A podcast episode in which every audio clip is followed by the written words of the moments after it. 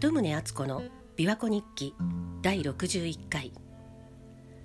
天気予報では今日は梅雨の晴れ間だと言ってたのに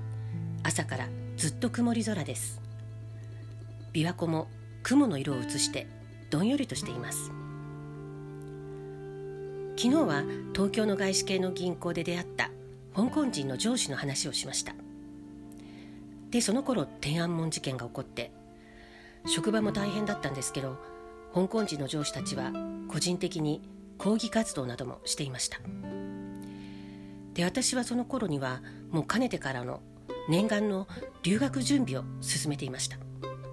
でその年の秋からフランスのパリに留学したんです。新しくできたビジネススクールの MBA コースだったんですけど MBA コースって学費がとっても高いんですね。だからそれまで貯めていたお金を全部はたいて留学しました。しかもパリなので生活費もかかるんです。東京と同じくらい。で留学先には日本人が10人はいなかったんですけどまあ結構いてほとんどが私と同世代の男性で皆さん東京の名だたる企業を辞めたりあるいは休職したり中には会社から派遣されて来た人もいました。で場所はパリなんですけど英語で授業するコースだったのでいろんな国から学生が集まっててアジア系だと他にはインドネシア人と韓国人が1人ずつとあとアメリカに移住したばっかりのラオス人そして中国人が2人いました。で最初のうちはよく分かってなかったんですけどその2人の中国人は中国の大学で民主化運動をしていてで天安門事件の後にフランスに逃げてきているっていうことを知りました。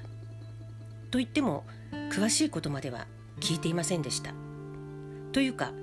聞けなかったんですよね。まあそこまで親しくなってなかったし。でそのうちの一人の学生は特にフレンドリーなんですけどなんだか近寄りがたい雰囲気があってでアメリカ人のクラスメートと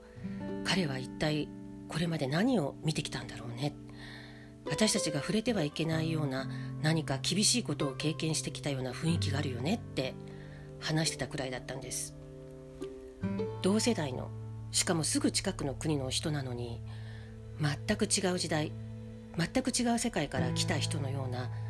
何か越えられない壁のようなものを感じてました。でその頃私が暮らしていたパリのアパルトマンの近くに「中国民主の家」って漢字で書かれた看板がかかっているのを見かけて気になってたんですけどある日メトロに乗ったらウーアル返しがいたんです。ご存知ですかね？天安門事件が起こる前に中国の学生たちの民主化運動が報じられてた頃ウーアル返しは学生リーダーの一人として日本でもかなり脚光を浴びてました。当時は知らなかったんですけど実は彼はウイグル人で本当はウルケシっていう表記の方がウイグル語に近いらしいんですけどもその頃タヌキントリオのよっちゃんによく似てるなと思って顔を覚えてたんです。でそのウルケ氏が以前日本のテレビで見た時よりもふっくらした姿でなんだかおしゃれな革ジャンを着てガールフレンドらしき女の子とイチャついてたんです。だから本当は頑張ってくださいって声をかけたかったんですけどそのラブラブな雰囲気を見てやめてしまいました。でその後その中国人のクラスメートが餃子パーティーを開いてくれたことがあってその時に初めてちょっと砕けた感じでいろいろ話したんです。で中国民主の家のことを聞いたらそこが彼らの活動拠点だっていうんであそういえばこの間メトロでウルケ氏見かけたよって話したらあいつは堕落したって吐き捨てるように言ったんです。でそのクラスメートの彼も天安門事件の後に北京からフランスに逃げてきて政治亡命の申請をしているらしいっていうことは知ってたんですけどでもそれにしてもこの MBA コースの高い学費は一体誰が払ってるんだろうとかこの物価の高いパリでどうやって暮らしてるんだろうって不思議に思ってはいたんです。でクラスの中にフランス人の超金持ちのめちゃくちゃエリートの坊ちゃんがいたんですけど実は彼がアパルトマンを無料で提供しているらしいと聞きました。だから学費も援助してくれるフランス人がいたんだと思います。その頃偶然フランスのラジオ局が一日中ずっとその中国の民主化運動を支援する番組を流し続けていたのを聞いたことがあったんですけど、まあ、なんだかんだ言ってもフランスってそういう政治的な迫害を受けている人の支援とか民主化運動の支援とかに力を入れる懐の深い国なんだなって感心しました。で結局私は彼との間の目に見えない壁を感じたままこちらから踏み込むこともできないまま留学の期間を終えました。で日本に帰って再び東京で外資系の会社に就職したんですけどその頃その中国人のクラスメートから出張で東京に行くから久々に会おうって連絡があったんです。で東京で初めて2人きりで食事をしながらゆっくり話をしました。でその頃彼はまだ政治亡命の申請中でパスポートがなかったのでものすごく分厚い書類の束を見せてこれがパスポート代わりなんだって苦笑してました。で彼は MBA コースを終えてフランスの企業に就職してでアジアの各国を出張で回ってたんです。シンガポール香港台湾で東京に来たんですけどでも中国だけは行けないんだって暗い表情で言ってました。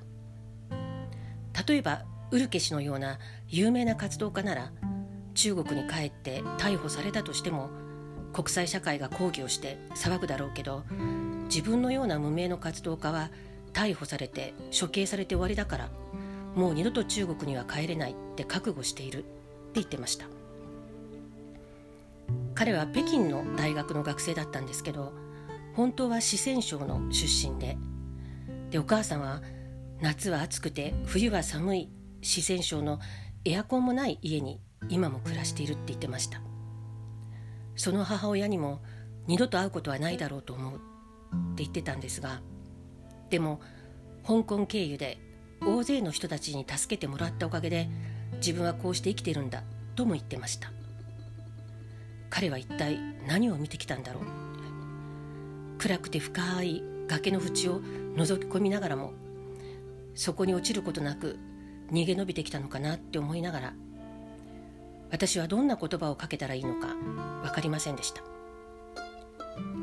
でその後彼とは音信不通になってビジネススクールの同窓会の名簿でも彼の居所は分からないままなのです。でずっと消息が気になってるんですけど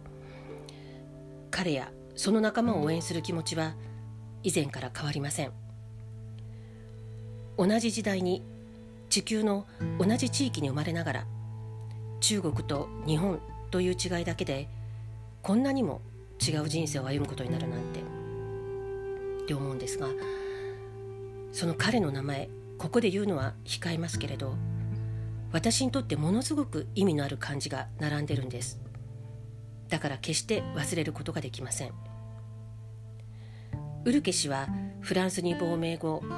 ハーバード大学に行って今は台湾で活動しているようです。私のクラスメートも今もどこかで活動を続けているんじゃないかと思うんですがどこかでもう一度再会できることを願っています。鳩宗敦子でした。